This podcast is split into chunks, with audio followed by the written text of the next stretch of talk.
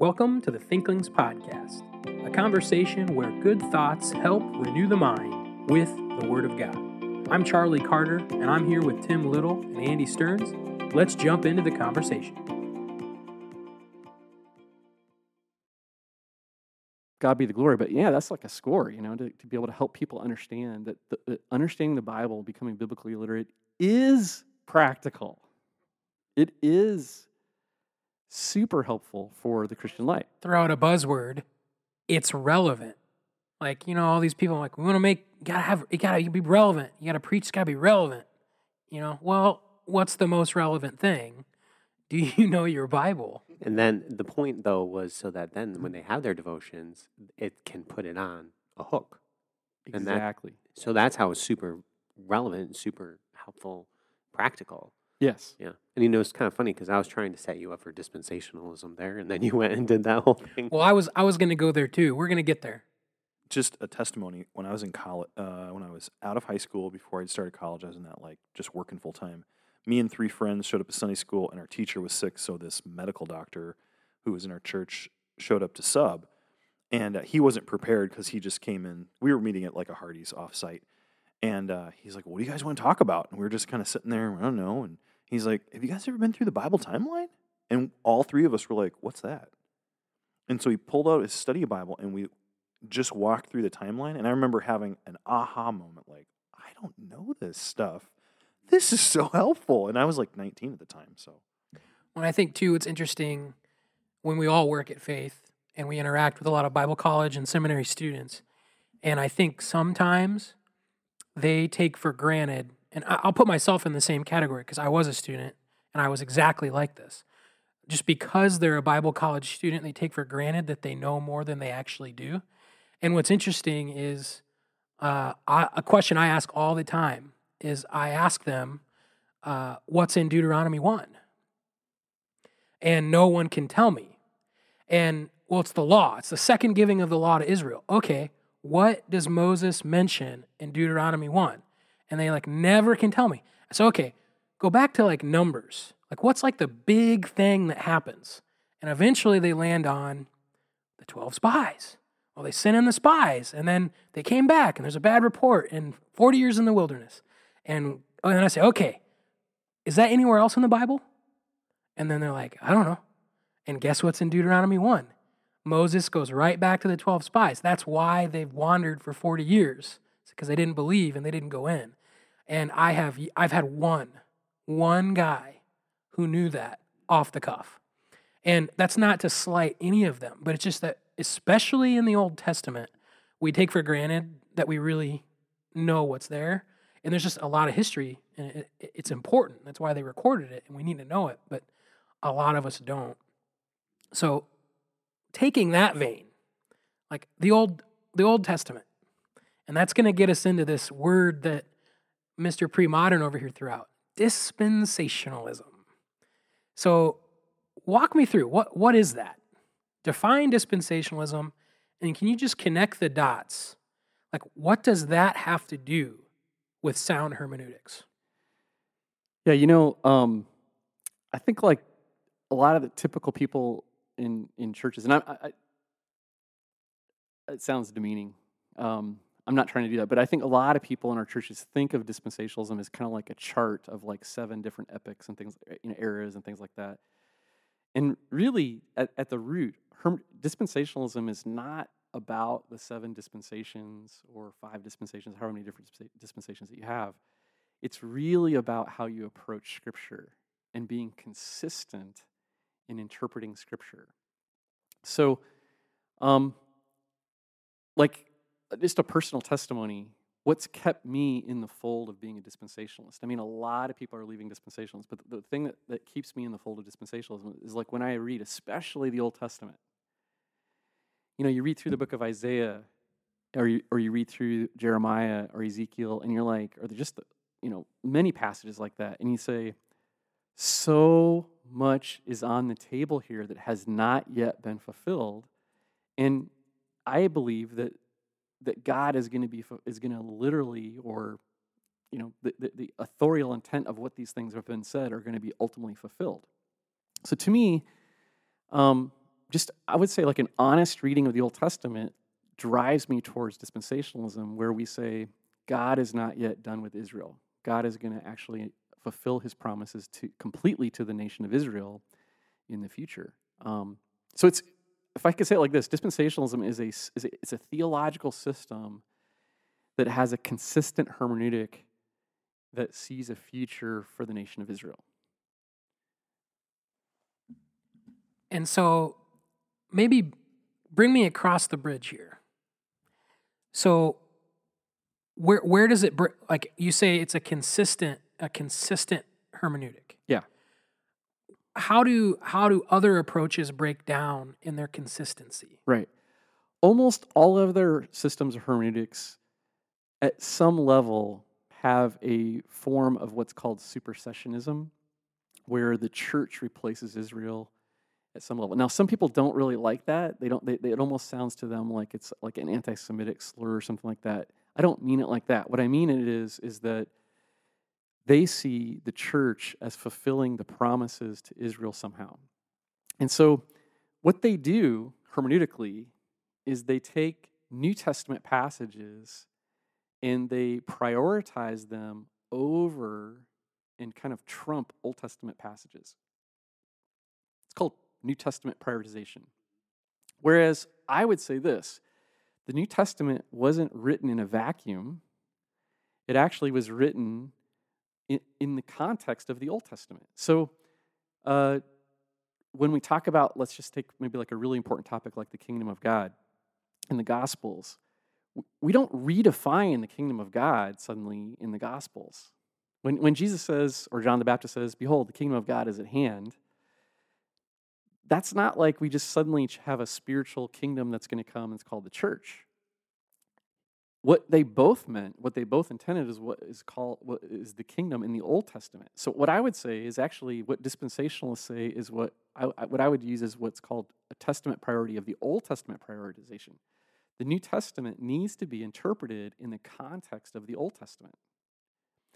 So the meaning of things in the Old Testament doesn't change. That's beautiful. I love it when the New Testament guy, you know, he supports the Old Testament. It's like, hmm, maybe we, if we want to know the New Testament really well, we should really know the Old Testament. Well, and just, uh, I, I hope maybe someday to say I pastored for 27 years. I made it like three before I came to faith to work here. And uh, there's something, there's a, something happened in our church there where uh, there was a theological issue which really just came down to a knowledge of the Old Testament. And it's that problem exactly where they interact with the New Testament a lot, which isn't a problem, but then there's an assumption. And the, the foundation of that assumption is bad hermeneutics. The assumption is, well, if this New Testament passage says X, then I have to use that to interpret promise in the Old Testament. And the solution to that issue was let's sit down and here's a handful of covenants in the Old Testament. And what did they mean to David? What did that mean to the nation of Israel? And you don't even touch the New Testament. What did that mean? And you come to a solid view of the Old Testament alone and then you go to the New Testament and you're like, well, I can't, it can't mean that. Why? Because the Old Testament has already said this. And you, you kind of hinted at it. You, I think the way you said it was there's a lot on the table that has not been fulfilled. Uh, f- kind of explain what you mean when you say that. Like, wh- what are the things that you look at hermeneutically, dispensationally, that God promised that we're expecting to still happen? Right. So the foundation, or maybe like you want to say like the biblical architecture for Old Testament prophecies is, is founded on the covenants. So right out of the, you know, like one of the key covenants is the Abrahamic covenant. You know what? In, in Abraham's lifetime, he barely saw the beginning of one of the promises where his son Isaac was born. That was just the very beginning of it. And I would say that the church participates in that covenant now when we have Gentiles and, and everybody's, we're, we're all children of, of Abraham. But the, the thing is, a lot of the land promises, a lot of the national promises to Israel still have yet to be completely fulfilled. Um, I'll give you one illustration. I was preaching through Isaiah 40, and I read 10 commentaries, and all of them are like amillennial and just they're just interpreting this in a cheesy way that these are the church is fulfilling these things in Isaiah 40. We're talking about the Lord, you know, the Israel's at Mount Zion, all this kind of stuff. And I'm thinking, none of these are close. I finally found a commentary that was more premillennial. And Which one was it? I think it was in the the New American Commentary series. Smith. Yep. And and so I read this. I don't know if he's dispensational, but I think he's premillennial. And I'm like, finally, someone is actually getting close to what I think this passage means. So I mean, if you if you were to preach through the book of Isaiah and not see the future kingdom coming, you would have to skew. I would say probably two thirds of the entire book would be would be mangled because you'd be trying to cram it and fit it into the church. Um, and I, I, I preached on Second Corinthians in a church not too long ago, and, I, I preached on Second Corinthians one. Uh, and I, it was like you know, where it's, it's that it's that verse: "All the promises of God are fulfilled in Christ, yea and amen." And Tom Schreiner, in his commentary, he just says this means that all the promises to Israel are fulfilled. And I'm thinking that's that. If you think about that logically, it's directly opposite of what the verse actually is saying. Yes, that ignores grossly ignores the context of the Corinthian letters and Paul. Like, it, yeah, but we don't need to get into that. Um, but yes, so uh, we we I hate to say this, but we kind of need to wind ourselves. We, we don't we didn't want to give. I mean, if you want a course on hermeneutics or dispensationalism, you can come and take that. You can even do it remotely online through our seminary. Absolutely. And so we don't want to give you too much to chew on. We definitely want you to give you things to think about. Stearns, you have a question, and then I'll kind of walk through these end questions. It's actually here. more of a comment. Oh, but if we it. need Yeah. to cut it for this, it's a story comment. Is that okay? Tell a story. So I still have I still have I one more a- story to tell. So it's just advice for students: if you are in a class and you're asked to write a research paper and you don't know what to write, don't ask the professor for options. So I did this in a class on advanced pneumatology, and I asked the professor at another school an idea, and he just gave me this idea, and I wrote the paper and found out he was an expert at that, and I got destroyed. And then I was taking a class on the Old Testament's use, or the New Testament's use of the Old Testament at Central, and I didn't know what to write. And so I asked my teacher, Dr. Doug, what should I write on? He's like, well, you could write on 2 Corinthians 6. I'm like, oh, okay. And he's like, uh, you know, I, I, I've, I've, you know, studied this before and I know what it means, but I'm not going to tell you. And I, and I wrote the paper and I found out you're like an expert on that passage. and he emptied a red pen on my paper. So students, just pick something your teacher doesn't know. If you don't want to learn, if you actually want to learn, then they're going to teach you something. You may think you learned something as you wrote the paper, but you'll learn a lot more when you get it back. So that kind of thing happened in my Greek 4 class where we do an, a project in Ephesians. And in Ephesians 4, there's the He who descended also ascended passage and uh, quotes Psalm 68. So I remember this because I, I, what Dr. Doug said in class to us was, This is a really difficult passage. So, like, don't take it if, if you don't want the challenge. And in my mind, you guys all knew me at that stage of life. I was like, like, challenge accepted, Dr. Doug. And uh, it was a difficult passage, and I it was it was a struggle, but I learned a lot from it. So there's there's good things that can happen from Yeah. that too. Yep. The other story is, uh, well, Dr. Doug, can you tell us about your office here at Faith in the seminary building? Do you have any Do you have any distinct comments about your office? Well, I actually think it's one of the best offices on campus. I would agree. Oh, This But- one. When I when when I got there, Jonathan Fuller and Charlie Carter shows up, Reverend Jonathan Fuller.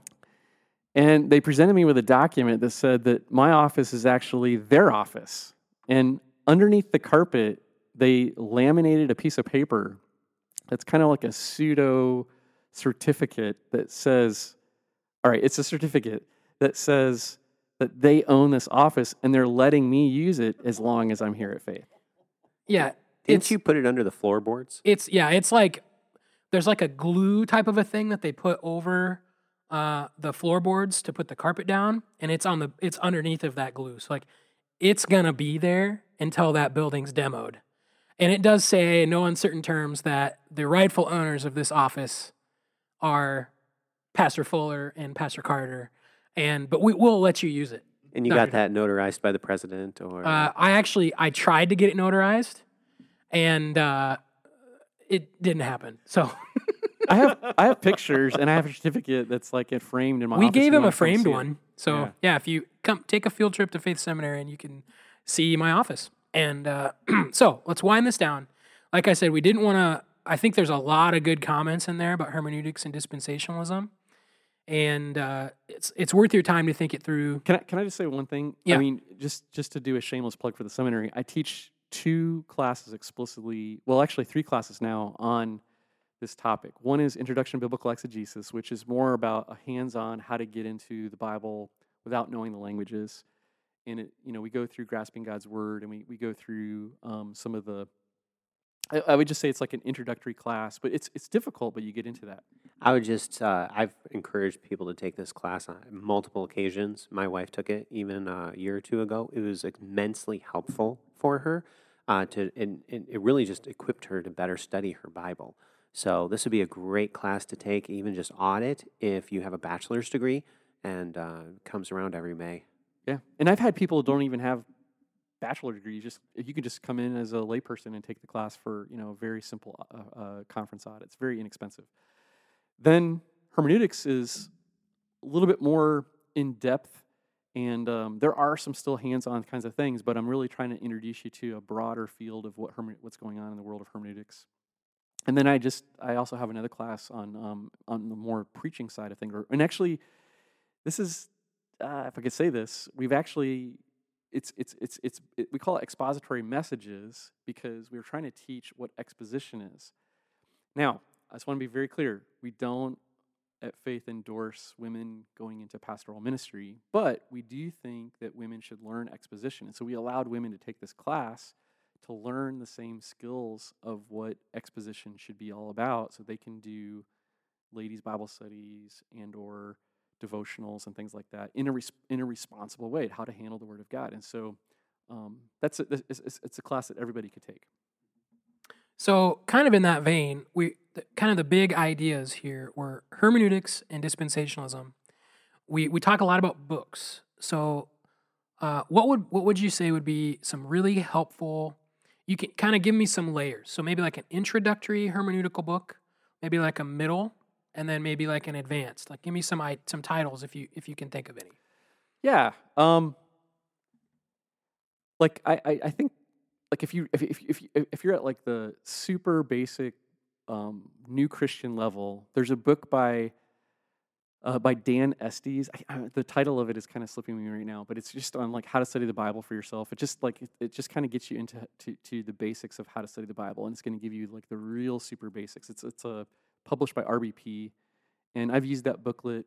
It's just it's actually really good, and I think they just redid it. They actually there's a second edition coming out.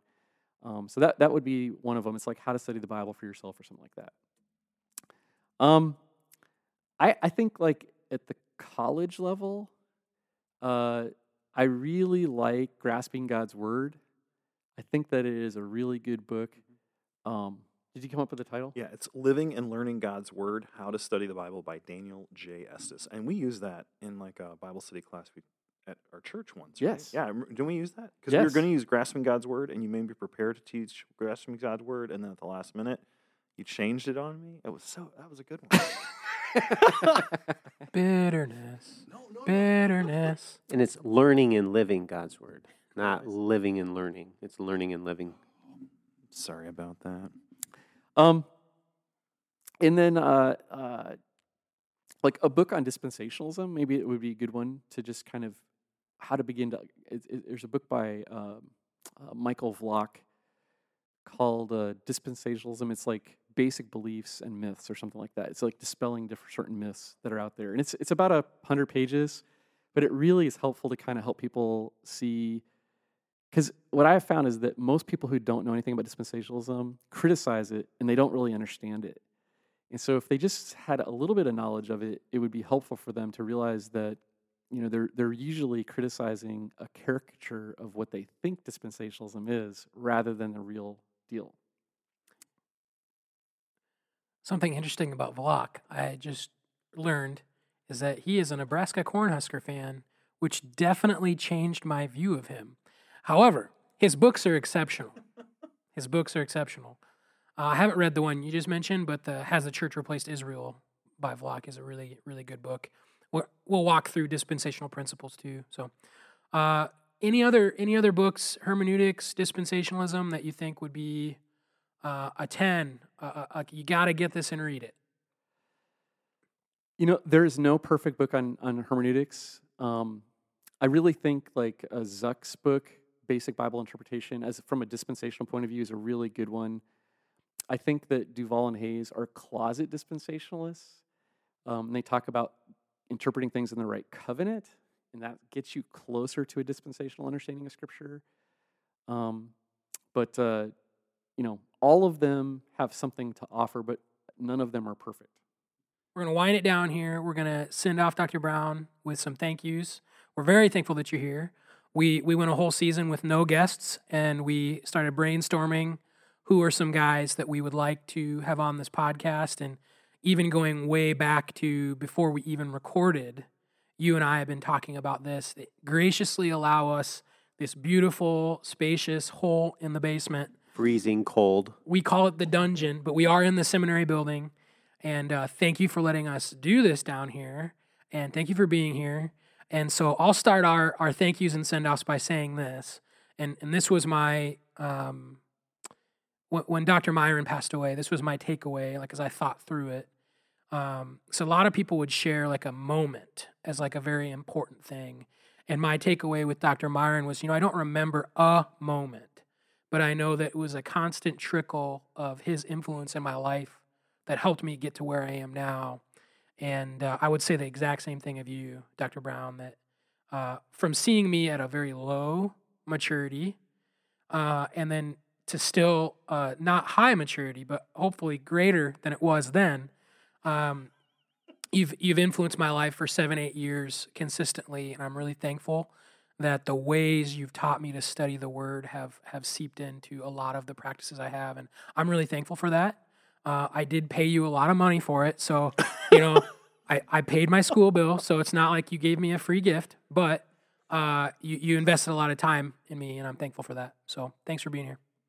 I really appreciate your ministry in my life, and I think I would look different if I hadn't had classes with you, specifically in how to handle the word. And now I'm teaching classes on uh, how for people how to learn how to handle the word. So I really appreciate that. But I think that if I had to think of what is the one thing I'm really thankful for, I think I would steal my wife's comment about you is that you're probably one of the most genuine people we've ever met. You're you don't you never come off fake. You're always genuinely kind and interested in all people. And uh, we really appreciate that about you and your ministry. And I think that students see that in the classroom. I saw that in the classroom. Um, and I even am genuine. I'm thankful you were so genuine that you introduced me to Pancheros on multiple occasions. I remember actually being at the one in Urbandale and you walked me through block diagramming in Colossians 3. And that was just the best burrito and best block diagramming session I've ever I've had. never heard that. That is incredible. I love Yeah. that. Did he use like a burrito in some No. way as an illustration? like you see the rice and the beans here. This is No, but I'm you- pretty sure I got like uh, salsa on my MacBook at the time, which was white. That's how long ago this was. It was one of those Yikes. old white G4s or whatever. Uh, my relationship with you has been a little bit different. You're technically my boss. I love, I love that you said technically like you don't actually believe that. Well, he is my boss, but we have and there it is. a relationship that it's not like he's overbearing or anything. He basically just lets me do whatever I want. and um, and that's a level of trust that you know um, that we have. So it's kind of interesting over the years uh, um, how our paths have just kind of stayed together at the same church. And the area that really is um, where I'm most thankful for you, at least right now, is actually as a pastor and how he's pastoring my my children. Um, particularly my oldest has just entered the youth ministry, and it's so uh, encouraging to see my eldest son grow in his relationship with the Lord. And of course, my wife and I we try to encourage that, but having a youth pastor that really emphasizes spiritual maturity uh, is rare. And so that's the area that I think I'm most thankful for that comes to mind right now. So thank you. We like to close with a little devotional thought. So, Dr. Brown, would you close off uh, our our series here with a little devotion for us? Well, first of all, I just want to thank you guys for inviting me to come. This has been fun, and um I'm I I'm glad I could be your guys' professors, but I, I also value your friendships, and I'm just glad we can minister together. And I go to church with you guys. I, Charlie, we don't go to church together, but just just the fact that we can kind of do ministry together, it's just fun. It's just great. It's just that these are the these are what real joyful relationships are all about. Um, so what has been fresh in my mind is Hebrews chapter 1 and the fact that Jesus is better than anything.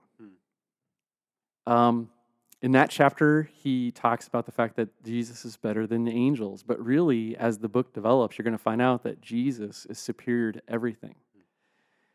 And in, in, in Hebrews chapter 1, he talks about the fact that he's the pinnacle of revelation, verses 1 and 2. Mm-hmm. That God has revealed himself through Jesus, and we get to know God because we know Jesus. Mm-hmm. And at the end of that first little introductory prologue in verse 4 or verse, verse 4, 4 and 5 he talks about the fact that jesus has received a name that is better than any name of any of the angels. And what's the name? Son and what you find out is that that son is really a title for the messiah. He's the king. And so jesus is better. And I just, it, to me, it just reminds me it's an invitation to give up all of our earthly idols, to give up everything that competes with Jesus in our lives, and to realize that when we when we look to Jesus and we're faithful to Him, try to be faithful to Him as, as faithful as He is to us, that you know He can satisfy all of our desires, He can satisfy all of our wants, and go way beyond what we can even imagine. Hmm.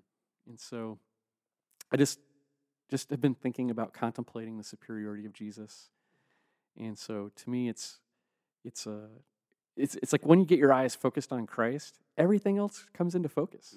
Everything else in life starts to make more sense. And so um, you know, I mean, I, there's a million ways you could apply that, and I just, I just think, just remember that Jesus is better.